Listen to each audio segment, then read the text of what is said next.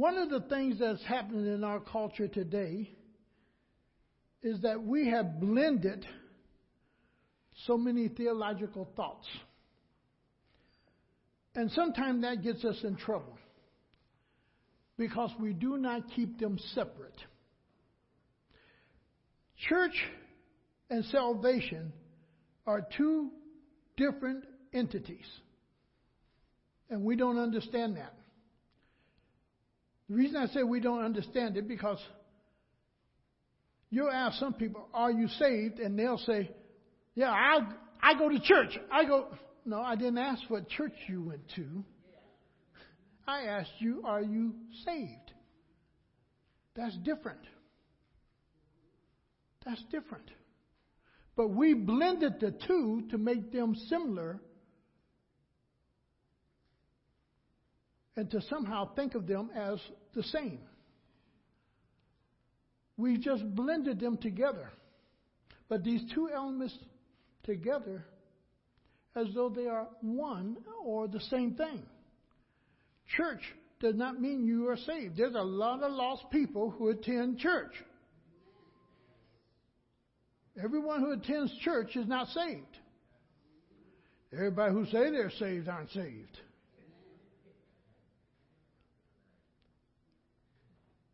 And there is a difference. But we've lost the ability to see that difference. Because the assumption is that if I just say that I'm saved, I don't have to show forth any fruits or any attitude or any characteristics that I'm saved. I just say that I'm saved and therefore I'm saved. And a lot of us put it in this fashion I know God. If I start talking about God, you know very little about God. But yet you know God. The question is, or the answer might be, God really knows us. And He knows us when our mouth is not tied to our hearts. For He says, with the mouth, many will call me Lord, Lord, but their hearts are far from me. And the whole process is to understand there is that difference between church and salvation. A thing that has a definite individual existence, anything that is real within itself, is its own entity. The church is real. But what makes up the church are those who are saved. Salvation is real. But what causes salvations to be real is that God has saved or delivered one from sin. Church and salvation are real in themselves but yet two separate entities with two separate functions. And oftentimes we try to blend those functions together. They are interdependent upon each other, though. It really does take saved people to really bring about what God intends for the church to be. It takes saved people. Now, I didn't say perfect people. Saved people are imperfect people. And oftentimes we don't recognize that. Saved people got a bag of problems that the Holy Spirit is going to deal with. Saved people can be some of the most arrogant, rude, ignorant individuals you ever want to meet. And it's only by the blood of Christ that one is saved. Yet, they're in church.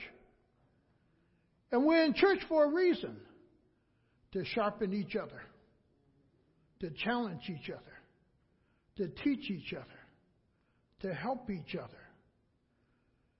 We're in church. The one who is saved needs the church in order to grow and to be educated. The church needs the one that is saved in order to carry out the will of God and what God so desires his people to do. God didn't call an assembly to just come in and sit. He called a group of people that they might function and carry out his will. They're independent of each other. They need each other, but they're separate entities. Neither entity, and this is the reality of it, neither entity functions well without the other. What do I mean? You hear too many people today say, I don't need to go to church to be saved. Yeah, you're right.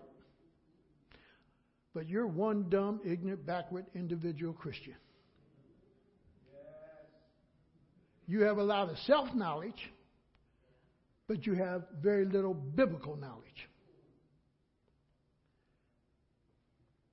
It's almost like saying to a doctor, Yeah, you got your MD, but I hate to be that first person that a surgeon operates on.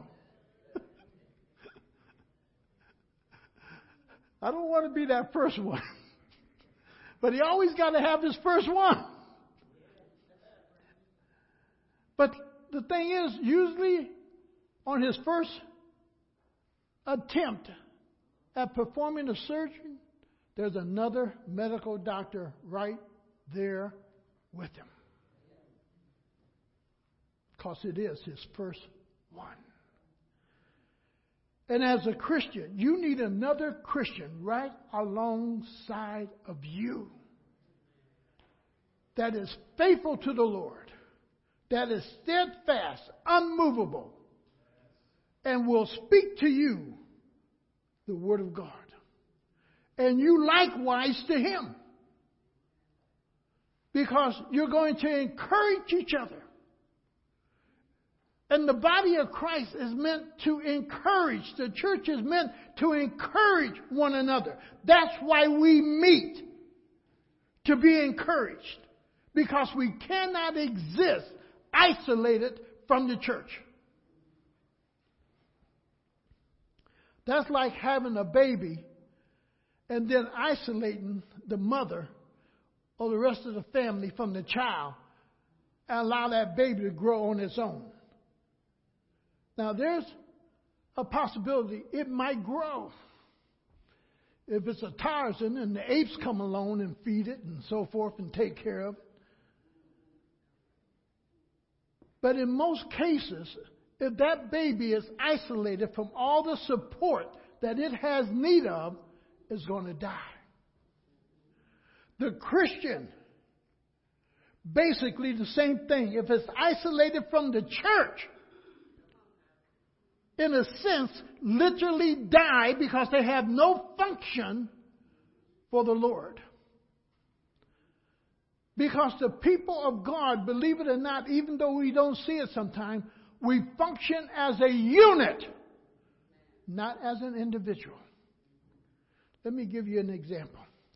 Gus Brown could have not done this building by himself. Gus Brown could not have purchased this property by himself. Nothing at this church could have happened just with Gus Brown. Nor could it just happened with one individual. I don't care who you pick up.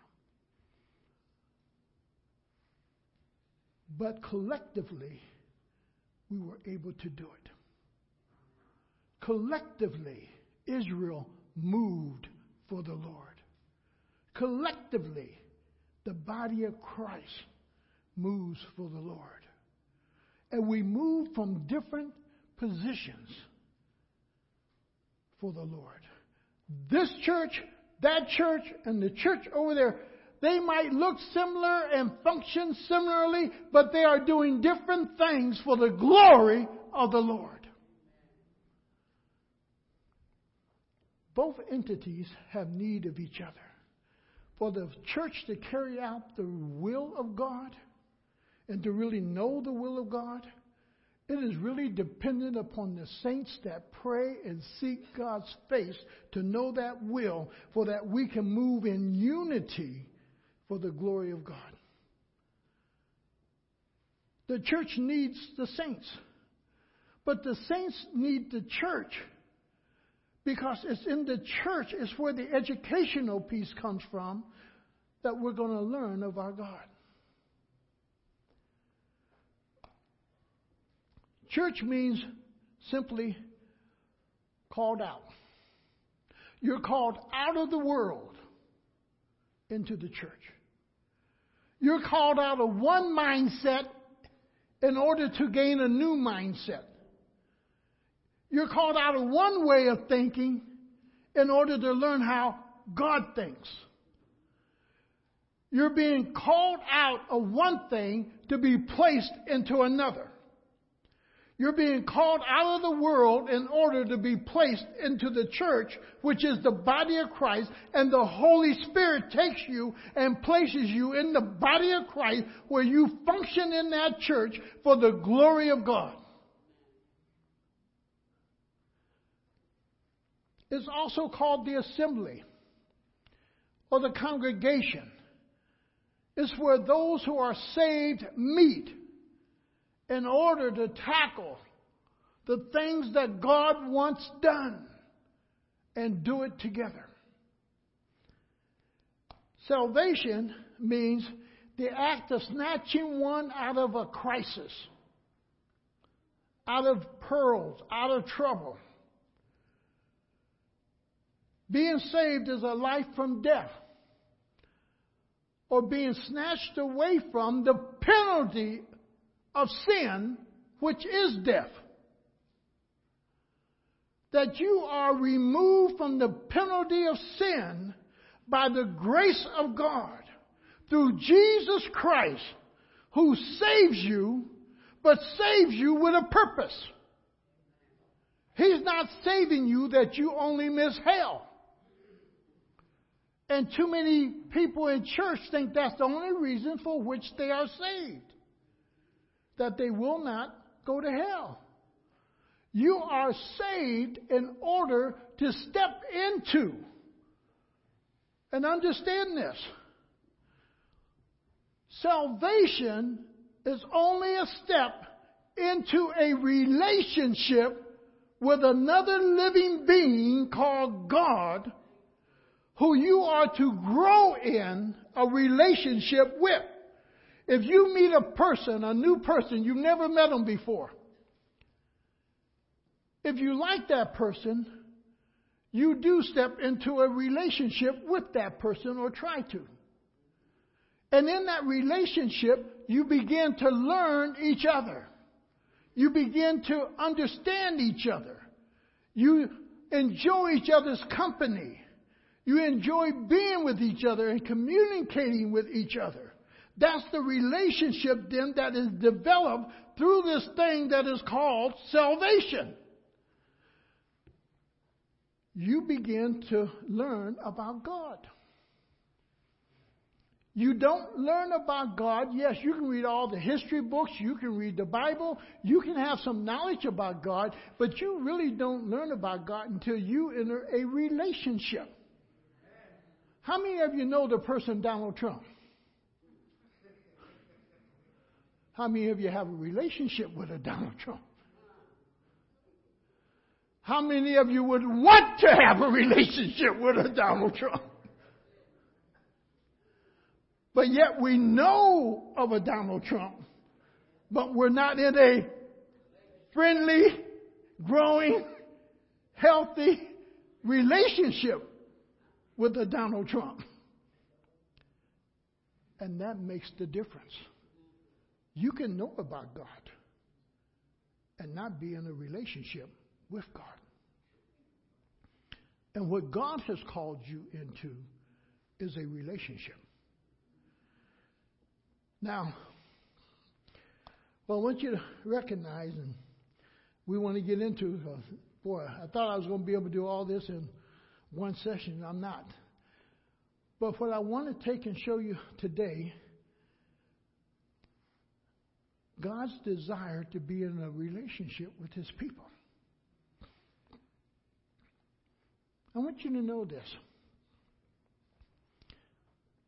God is always chasing you.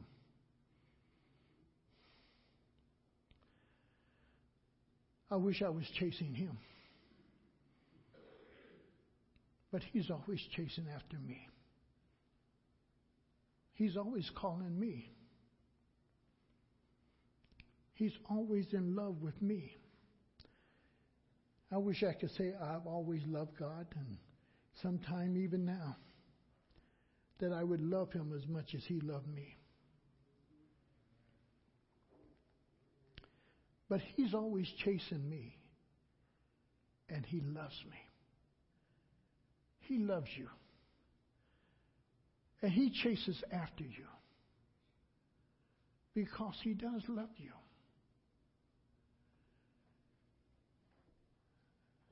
There is something in history that is very similar. And what happens oftentimes when we are looking at the Word? Professor Dave used to tell us look for the clothesline. The clothesline was that thing that was similar from Old Testament to New Testament that you pin things on. You ever catch Mama's clothesline?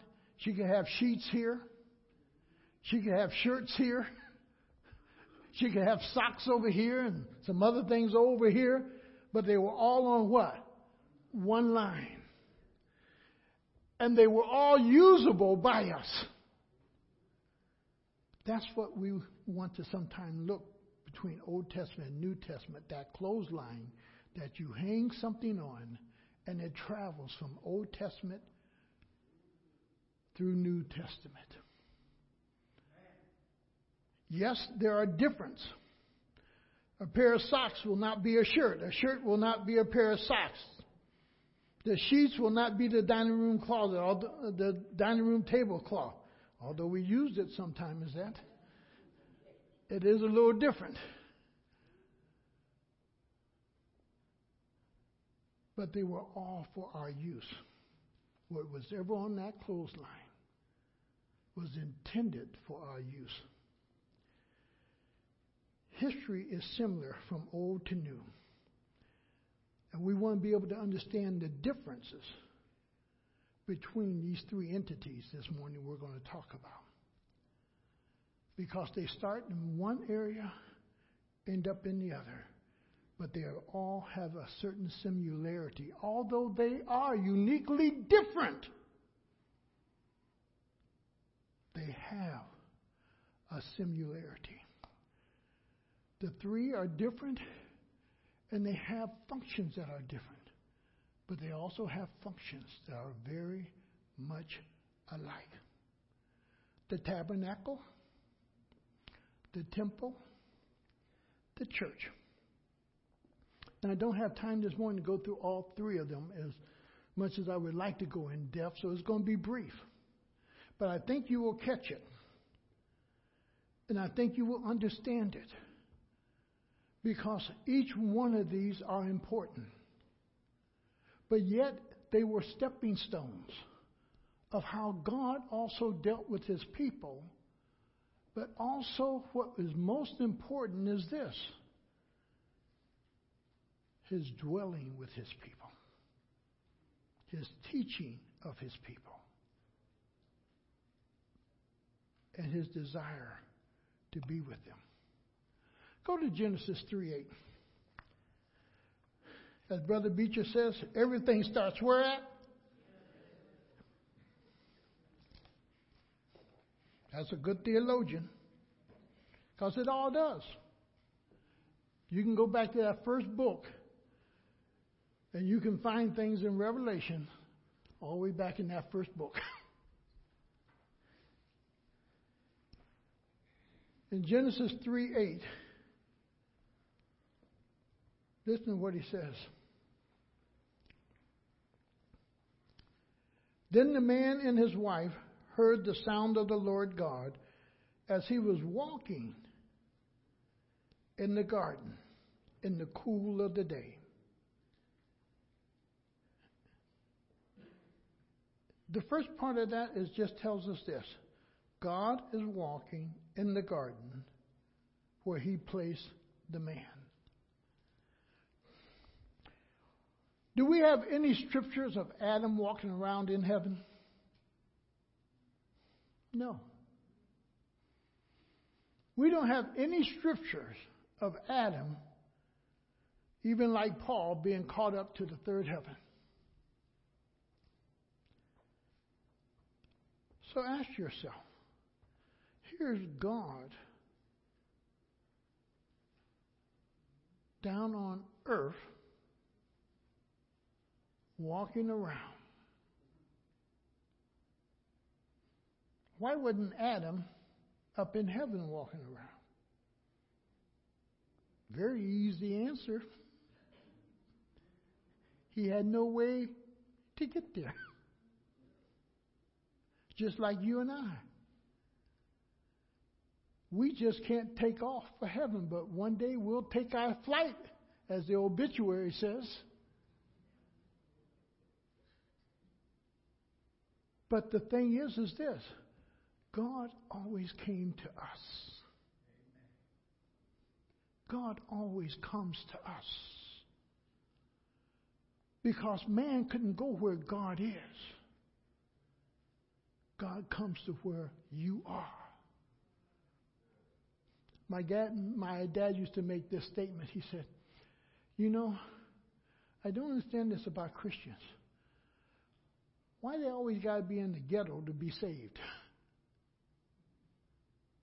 He said they can be in a plush office and be a sinner and need salvation. They can be a millionaire and need salvation. They can be poor and need salvation. He said, in reality, we all need salvation, not those just in the ghetto, but everywhere. And he was right. All people need what? Salvation. And God comes to Adam because Adam couldn't go where God was. So God makes it possible that He comes and He talks with Adam. Now, this is the only verse we have in this section of Scripture that says God walked in the garden. So, therefore, we assume that God made other trips into the garden and spoke with Adam because it says that He did speak to the man. And because there was no sin, there was no separation between him and Adam. And he dwelt with his creation. He wanted to be in, he wanted to be part of that creation. He wanted to talk to those. He wanted to reveal himself. He wanted Adam to know him. He instructed Adam on what to do and what not to do. He instructed him. God is still instructing men on what to do and what not to do if we'll listen. He's still instructing. He's still coming to us.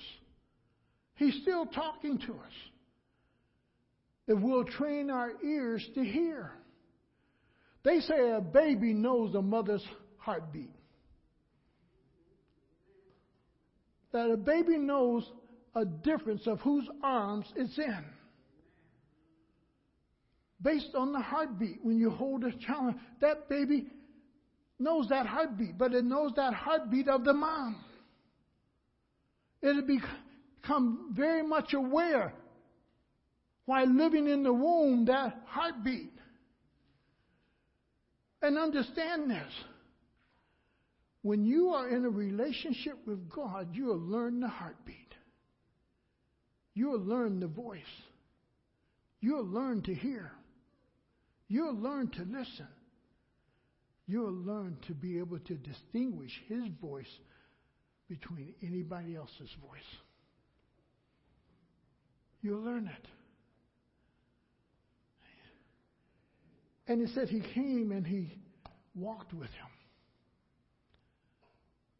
What does that say to us? What does it say to you? God comes to us. God speaks to us. God does it. He always comes to us. He always seeks us out. The tabernacle, the first place of meeting with God and His people. From Adam to Moses now, there was no certain place in which God designated really for them to meet his people. When Moses went up to Mount Sinai, Moses went where? By himself. He went by himself. And God even said for the people not even to crawl, not even come to the bottom of the foot of the hill, or at least they would die. God gave them a boundaries. And the only one who could come up was Moses. But God wants to deal with all of us. And how's He going to deal with His people? How's He going to deal with all of us if He stays separated from us?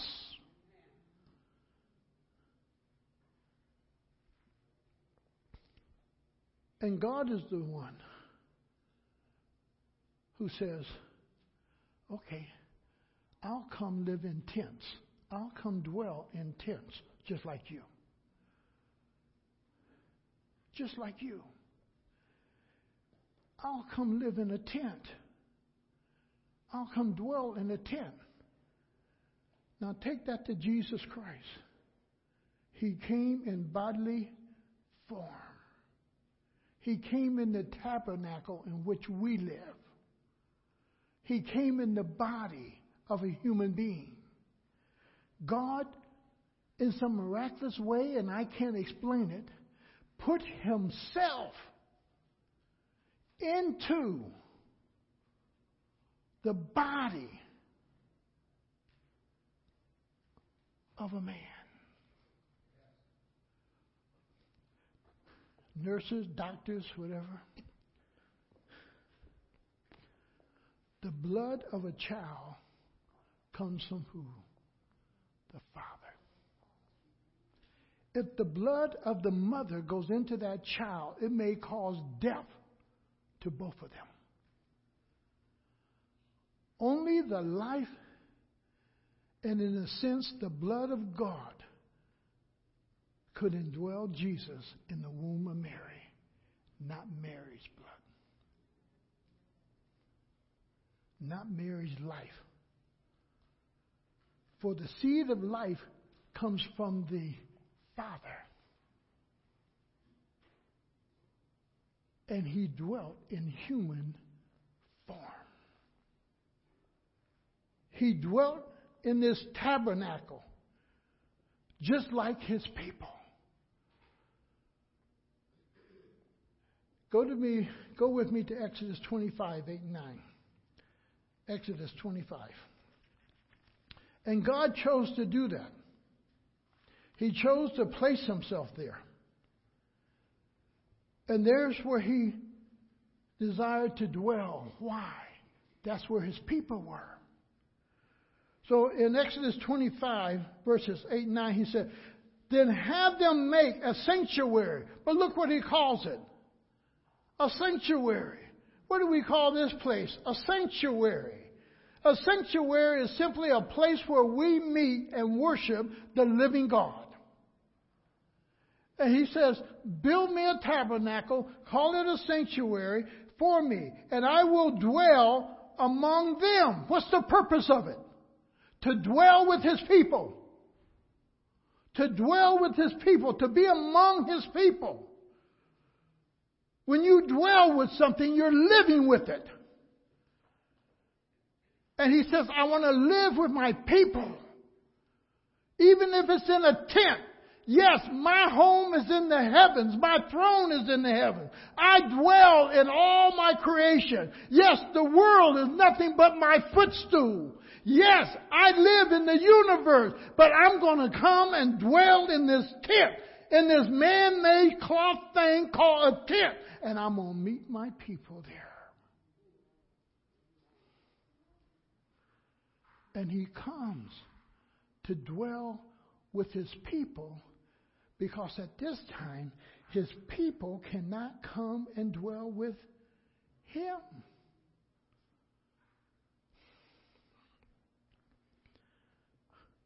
Can I ask you a question?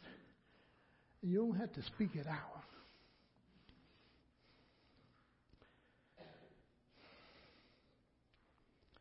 Have you ever got to know somebody and you really like them? But boy, you won't go to their home.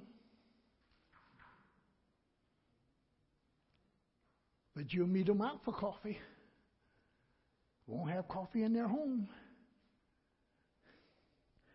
See, I can talk about John now because John is deceased. He is our neighbor over here, lived in this house. Sometimes you have to tell John, John, it's time for a bath. John, close to 90, 91 years old, you know, I said, John, uh, something saying you need a bath. When we went through the house, we noticed why John didn't ever take a bath. And John would always offer you a glass of water. You want some water? You want something to drink? No, John, no. I'm all right, John. Because you just look at the house, it's so cluttered, and you just have pathways to walk through. And you go in the kitchen, if you can imagine a kitchen in 1805, you would imagine John's kitchen. Nice as can be. Led John to the Lord out there in the yard, just talking with him. But going in that house, and John said, You want something to drink? Or if he was eating, you want something to No, John, no, no, no, no, no. You know. but loved his relationship. Because of our sin, God says, No, no, no, you're not ready to come up here. No, no, no. I'll come to your house, but you can't come to my house because of your sin. But He comes to us. He comes and dwells with us.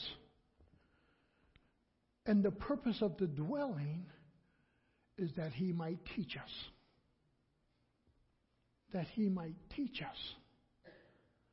So He comes and He dwells with His people that He might teach them. Go to Exodus 36. Exodus 36. Because, again, He's going to dwell with us. And come down to that verse 8. Now, here's somebody who could have the fineries of anything. You know, he could have him a home built that would look better than anybody's home, live in the best of neighborhood. But he's living in this tabernacle. And he makes it so because at this time, Israelites are like no men. They're traveling constantly. They're hobos. They don't have nowhere to live. So they're always catching the next train coming through. They're always moving here and there. They're constantly on the go. And God says, wherever you go, I'm going to be right there with you in a sense. And look what he says there. All the skilled men among the workmen made the tabernacle with ten curtains. Curtains. That's all they had for you, God? Well, that's all God really required. Because He was going to move with us, He was going to be with us. Going over to Exodus 33. 9 through 13. Exodus 33. Because, again, God wants to move with his people. He wants to be with his people. Look at 9 through 13. As Moses went into the tent, the pillar of cloud would come down. Pillar of cloud representing who? God. The people would know when God was in the tent. People would know when God, in a sense, was at home here on earth. He would know. As Moses went into the tent, the pillar of cloud would come down and stay at the entrance while the Lord spoke with Moses. And whenever the people saw the pillar of cloud standing at the entrance of the tent, they all stood and what? Worshiped. Why? God's present. Each at the entrance of his tent. The Lord would speak to Moses face to face as a man speaketh with his friend. And then Moses would return to the camp. The thing is, God would come down and the people would recognize when he's come down. When you come into church and you hear the Word of God, you have to distinguish between two things. Is man giving you his opinion and his knowledge, or are you hearing from God? And does it move you? You have to distinguish that. You have to discern that. There's a lot of great orators. There's a lot of great preachers. But you have to determine for yourself is this of God or is this of man?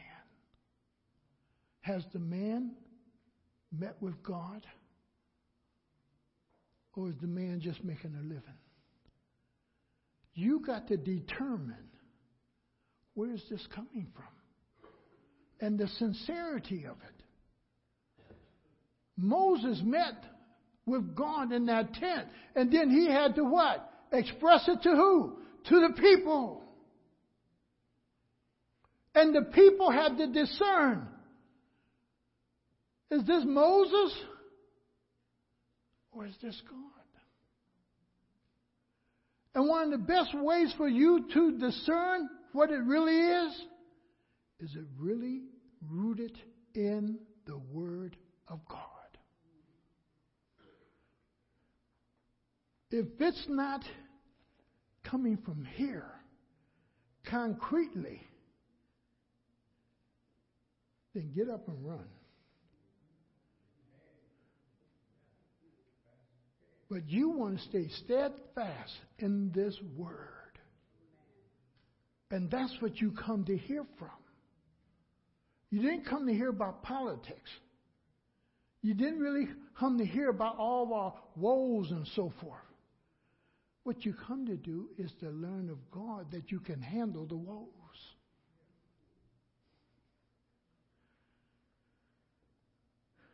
Go to Exodus 40. 36 through 40. Look how the people have become attentive to this cloud coming down where God dwells and so forth. Because it's important to recognize that we move when God moves. And that's important to teach ourselves. It says, In all the travels of the Israelites, whenever the cloud lifted from above, the tabernacle would set out. And they would follow that cloud. But if the cloud did not lift, they did not set out.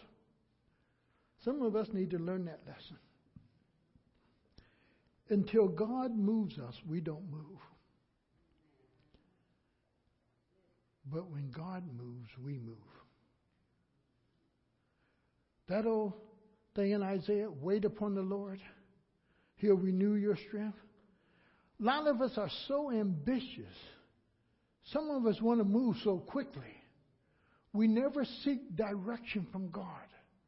And why would the scripture says he would order your steps? But for him to order your steps, you have to be willing to learn from him. One of the first things, I brought up a couple weeks ago, one of the first things you learn in the military, and you hate it, out there marching in the sun. When I was in the Marine Corps, down south, Parris Island, you'd be out on that parade ground, you'd be marching three, four hours a day. But what they were teaching us was how to march together. Right, left. Call a cadence out. Right and left. That you stay in step. Step with who? The very first person with that guide flag. We learn how to stay in step with God. And we move when God moves. And we're in step with Him. And it said they would not move until that cloud moved. But if the cloud did not lift, they did not set out until the day it lifted.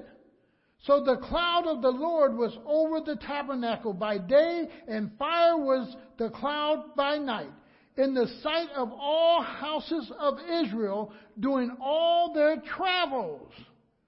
Now it was able to light that every house could see it. Every house would know it. That every house would obey it. Every house would get ready to move when they saw it. Every Christian doesn't have to wait for the pastor to say, gather and march. No. I want to say this carefully. All pastors don't give good marching orders.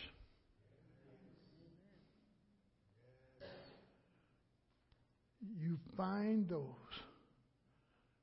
who are in step with God, and you get in step. Let God tell you when to move, not the pastor. Let God tell you sometimes what ministry you should be involved in, not the pastor. Don't you know you have the gift of the Holy Spirit living within you that will direct your life? If you Him to, if you open up. And He's far better than the pastor when you hear the Holy Spirit speak to you and minister to you. And it said every house knew when to get ready to move. And every house knew when it was to be still. Because they could see the cloud by day and the fire by night. They could see it. And because you have the Holy Spirit living within you, you can see it and you can know it. When God wants you to move, when God wants you to do this, when God wants you to do that, you can know it because of the person and the relationship that you have with the Holy Spirit.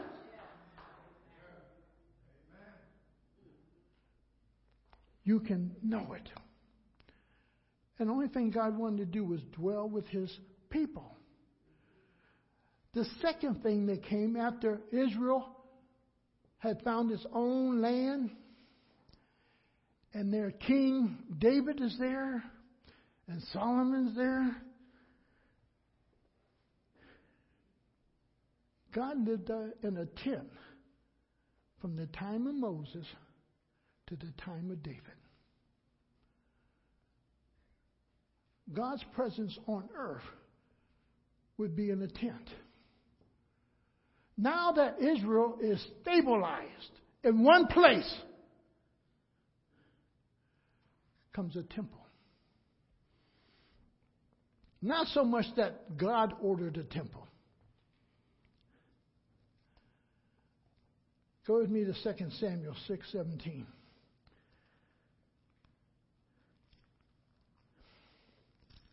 Because David was going to do something. And God says, No. Put another little thing in your notebook. God is never in a hurry. And God never needs what man offers him. I don't care what you give to God, He doesn't have need of it. He allows you to give it because, number one, He either commanded it or He receives it out of love. But He doesn't need it. He doesn't need it. He is an all sufficient God who's able to clothe himself, house himself, feed himself, take care of himself. Have you ever thought about this? It, tells us in the beginning, God created heaven and earth. Where did God dwell at before he created heaven and earth? Where did God dwell? Have you ever thought heaven was not created for him? For he lived without a heaven. Heaven was created for you and I. Not for him. He was before there was ever a heaven or earth. And he dwelt in eternity, whatever that might mean, he dwelt there. And the triune God was there by themselves without a heaven or earth. But he created a heaven and an earth for us, not for himself for us. He didn't have a need for it. We do. We do. So, in that 2 Samuel 6 and verse 17, look what it says, They bought the ark of the Lord and set it in the place inside the tent. Now, where's God still at? In a tent. But God's satisfied in a tent. The people have built some lavish homes. They're living comfortable. They got their swimming pools out there. Boy, they got their sunrooms out there. They got their flower rooms out there. They got four or five bedrooms with three or four bathrooms. Have any of you ever imagined, boy, there was 14 of us, and we only had one bathroom.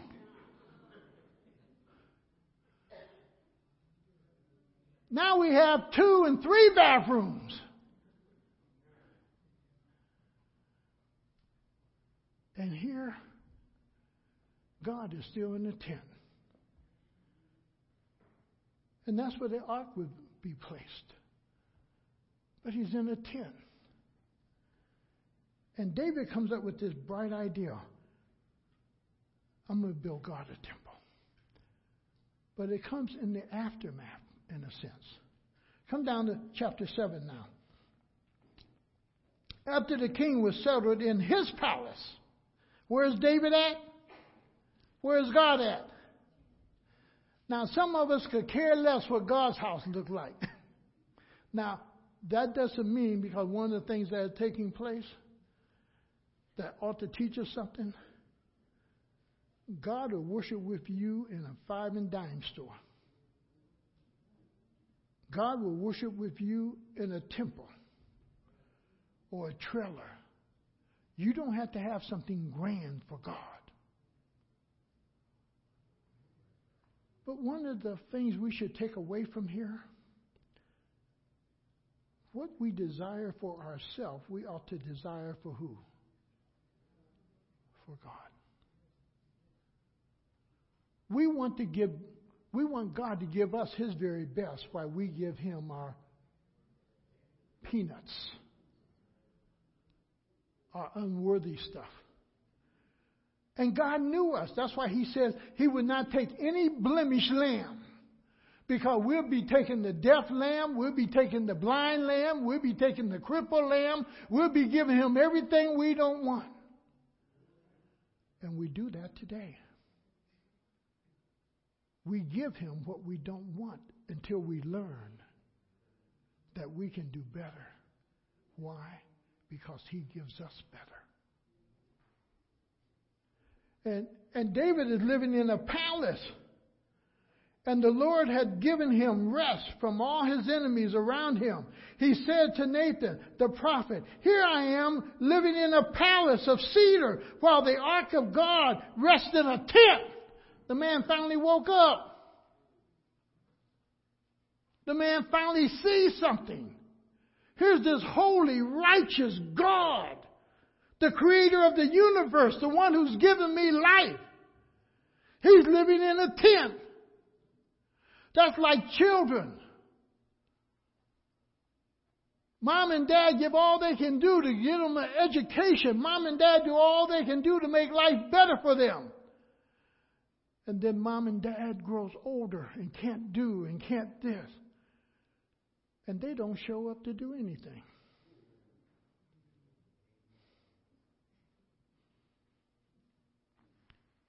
And David wakes up. God's given me life. God made me king. God defeated all my enemies. God has given us a home here in Israel, in this land. And we're at peace. And I have a palace. All of that comes from God. Can I do better for God? Can you do better? For God? In light of what all God has given to you and granted you, can you do better than what you're doing? And he goes on, he said, Nathan replied to the king, Whatever you have in mind, go ahead and do it, for the Lord is with you. Now, sometimes you don't want to listen to the prophet. Because the prophet is assuming, well, because God has done this for you, David, and this and that. Yes, you have a grand ideal. Do it, David. Do it. Do it. For God's with you. And God comes and speaks to David.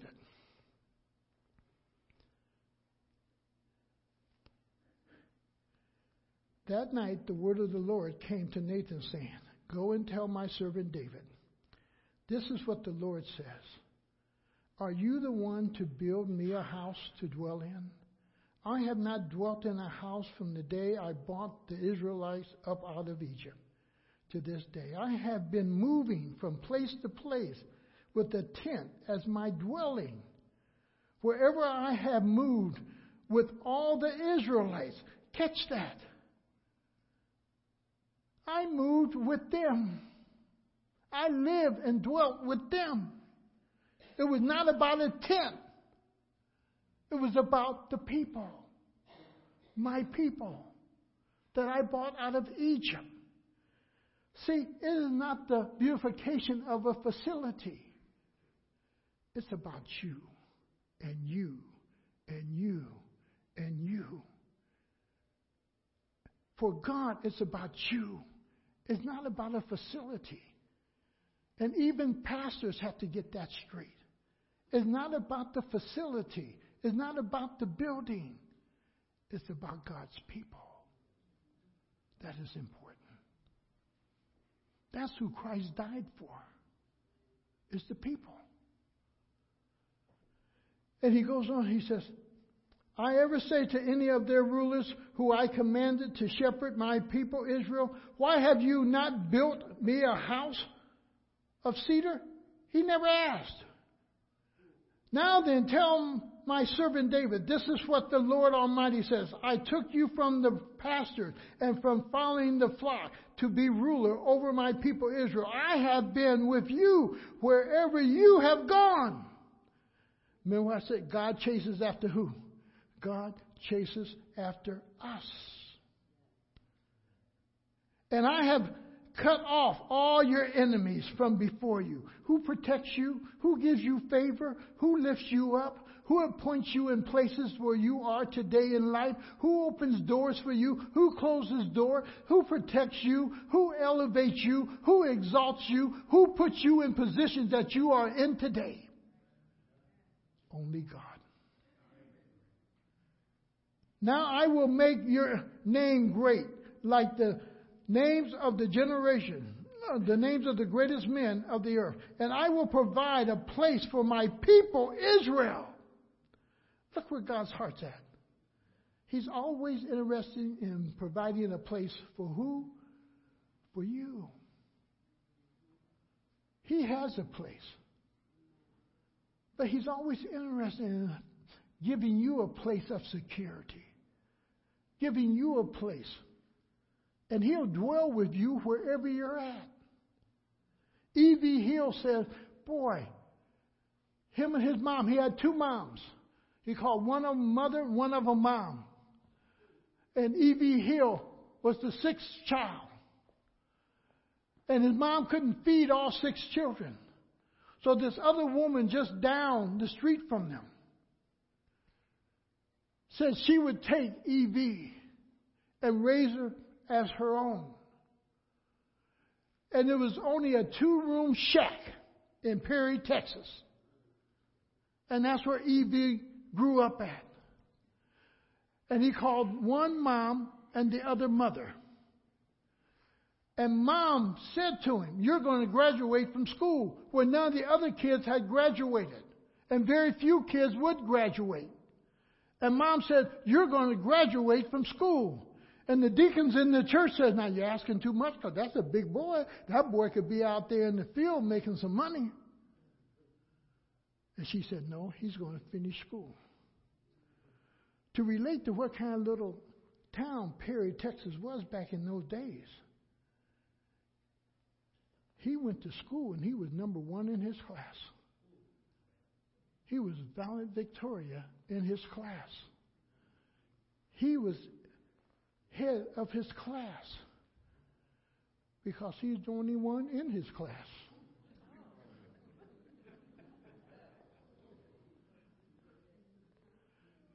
and he graduated. And mom said, You're going to college. And the pastor said, You're asking too much now. You don't have the money to send this boy to college. We all know that. And she said, He's going to college. But listen to what she said to him I've prayed. He's going to college.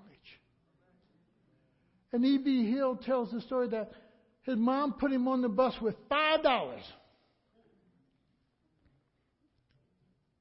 And he went off to college with $5 there in Texas. He said at the first stop, when the bus stopped, he kind of indulged because he spent three dollars and something for that. When he arrived at school, he only had a dollar eighty-two cents. But there's a big sign at the finance office either check, money order, or cash. $500, something in that order. And he said he's in line, and he kept repeating to himself, Mama says she prayed for me. Mama says she prayed for me because he understood when Mama didn't have no food to feed that boy, he heard Mama saying, Now, Lord, now you gave me this big old boy and he eats and I don't have no food here. And he said within about a half hour or so, somebody would come by and put a bag of groceries on. Whenever Mama prayed, God interceded. And he said, oh, only thing I could say, I read the sign, and I only got a dollar eighty-two cents, a dollar eighty cents in my pocket. But I can only remember one thing. Mama said, I prayed.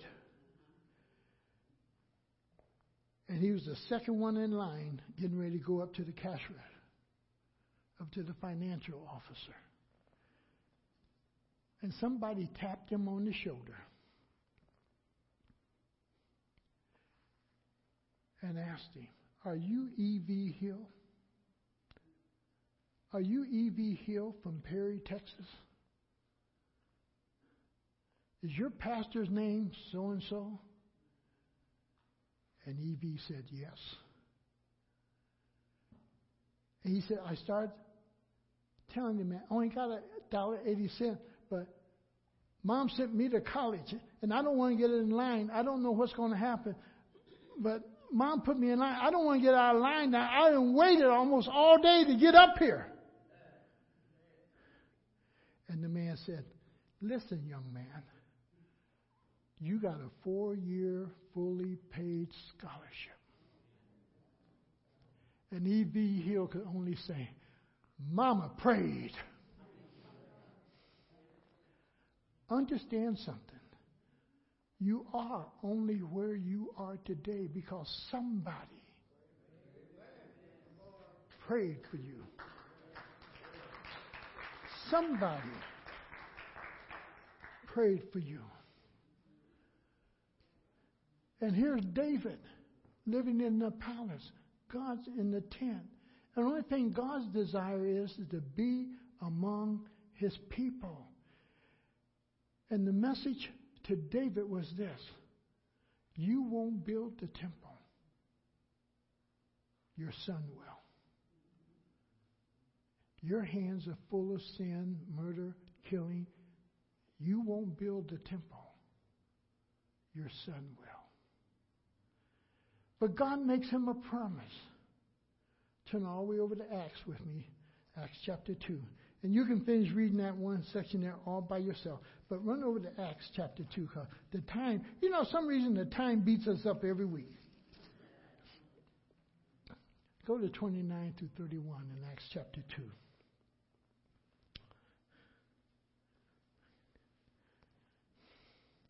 Brothers, I can tell you confidently that the patriarch David died and was buried, and his tomb is here to this day. But he was a prophet and knew that God had promised him an oath that he would place one of his descendants on his throne. Who was that descendant? Jesus Christ. Seeing what was ahead, he spoke of the resurrection of Christ, that he was not abandoned to the grave, nor did his body see decay. God has raised this Jesus to life, and we are all witnesses of this fact. He raised up that seed that he told David. David, somebody in your lineage, somebody from your family will always sit on the throne. Always. And the temple was built that God's people and God could dwell with his people. That God would still be with his people.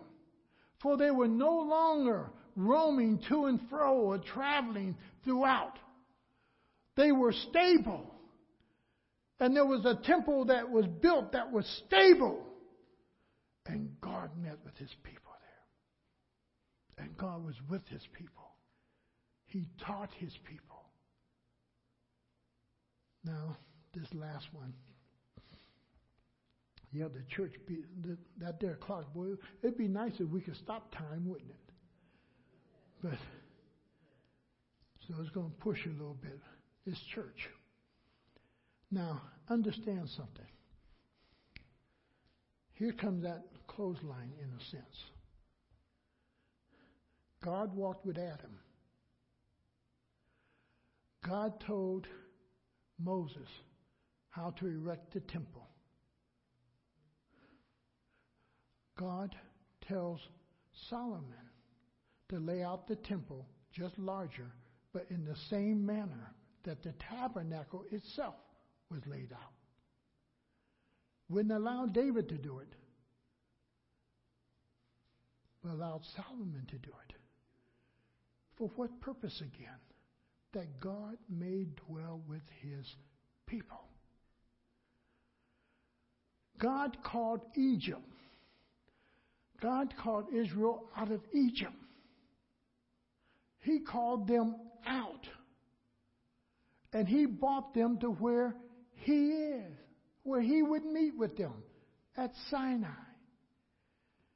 He came down and he dwelt to meet with his people, to educate his people. The church is not man's ideal, it's God's.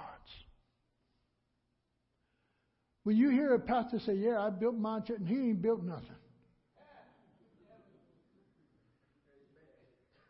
God built it. When you hear a pastor say, Well, my church, no, he don't own nothing. It's God's church. But that's where we mix words up. And we get confused by it. It's God's. And the church is a place where God's going to meet with his people collectively and teach them and minister to them. Go over to Matthew chapter 16 and verse 18. You hear it very clearly. Again, it's not man's ideal. It is God's ideal that He's going to do this. And Jesus says, while He's talking with Peter, and He said, I tell you that you are Peter, and on this rock, this rock, talking about himself, not Peter. Peter's a pebble, talking about himself, Jesus Christ. On this rock, not the pebble, but the rock, I will build my church. Again, God instituting something. I will build my church.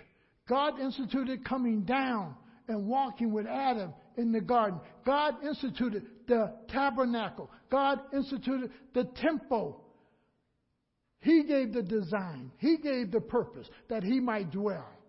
And now comes this thing called the church that God may meet with his people. For he calls them out of sin. He calls them out of darkness. He calls them out of the world. He called them just like he called Israel out of Egypt and met with them. And he calls us today in order to meet with us. And he's established something that most of the world today takes for granted and does not want to be involved with, and it is called the church because the church is not a perfect place. It's a place where sinners come to be reconciled with God. It's a place where we come to learn how to live as Christians. But while we're learning, we're just like children in a house. We fight brothers and sisters. We hurt each other. But it's still home. It's still home. It's still the place where we all gather around the table and eat. It's still the place where, as a family, we cry together, we laugh together, we do things together. It's still that place. And he says, I will build my church. My church. Now run over to Ephesians chapter 1, 22. Ephesians 1.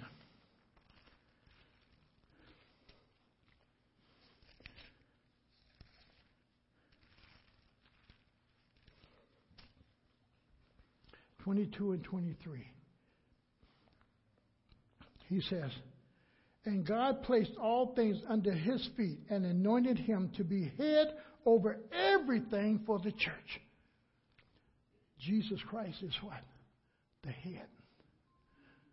In a sense, you can say God is still the head. We don't move, for we live and have our being in who? In Jesus Christ. And he says, over everything for the church, which is his body. That's the believers now. That's the saved ones. The fullness of him who fills everything in every way. Colossians 1:24. Just book's over. Colossians 1:24. Now I rejoice in what was suffered for you, and I fill up in my flesh what is still lacking in regard to Christ's affliction. For the sake of his body, which is what? The church. Now understand what Paul says. I fall short for suffering for the church like Jesus did. But I rejoice that I can. I rejoice that I can. Now, go back to Ephesians. We close out with Ephesians 3. But I want you to catch what may be the real purpose of the church. And there's more than just one, but remember, God wanted to dwell with his people. God wanted to educate his people, teach his people. We were reading in Daniel, the last part of Daniel, with the kids this morning, and it says, boy, that God gave them knowledge and understanding. And when they went before the king, the king saw them ten times smarter than the rest of the group that was before them. As Christians, we ought to be well rounded educationally.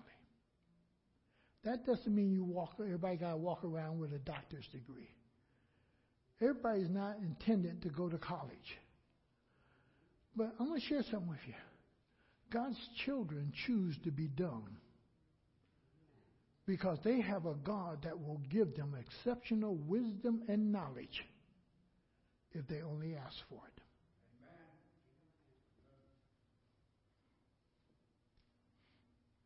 Somebody asked me about a week ago, and to be a pastor, you do you have to go to seminary? It's helpful. It gives you a little bit more tools. It allows you to understand a little bit more about Greek and Hebrew and the historical part. It does a lot of that. But no, you don't really have to because the real thing that it takes is the heart. Is the heart. The love of the Lord. Not the education, but the love of God within. And go ahead, let's close out with verses 10 and 12 in Ephesians 3.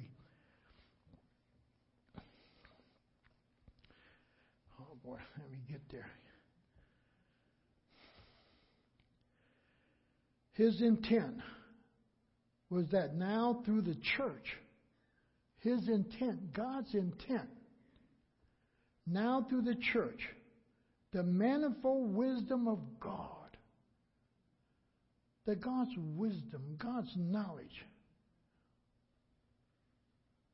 would be shown and revealed and seen in the church, in the believers, in the people of God. The manifold wisdom of God should be made known. God's knowledge transferred from Him to who? To us. Should be made known. That you should know how to handle your finances that you should know how to handle your marriages. You should know how to be a man of God. You should know how to be a godly husband. You should know how to be a godly wife. You should know how to be a godly father. You should know how to be a godly mother. You should know how to be a godly child. You should know how to be a godly employee. You should know how to live godly in every part of your life. Should be made known to the rulers and authorities and in the heavenly realms according to the eternal purpose. The church is to do what? is to reveal God's eternal purpose for his people, which he accomplished in Christ Jesus our Lord. That everything we are and everything we become and everything that we do, it is because of Jesus Christ and what he accomplished on our behalf on Calvary.